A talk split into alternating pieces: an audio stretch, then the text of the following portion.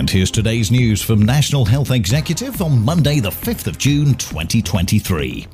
The National Institute for Health and Care Excellence has recommended a new treatment for a particular type of heart condition. The new treatment is for obstructive hypertrophic cardiomyopathy and will benefit around 7,000 people. The NHS has teamed up with the University of Liverpool to launch a groundbreaking mental health research centre. The facility is set to be the first of its kind and will focus on under researched topics like early intervention and psychosis and depression. And University Hospitals Plymouth NHS Trust is doubling the size of its outpatient pharmacy. The move comes as figures show that demand for services has grown by 25%.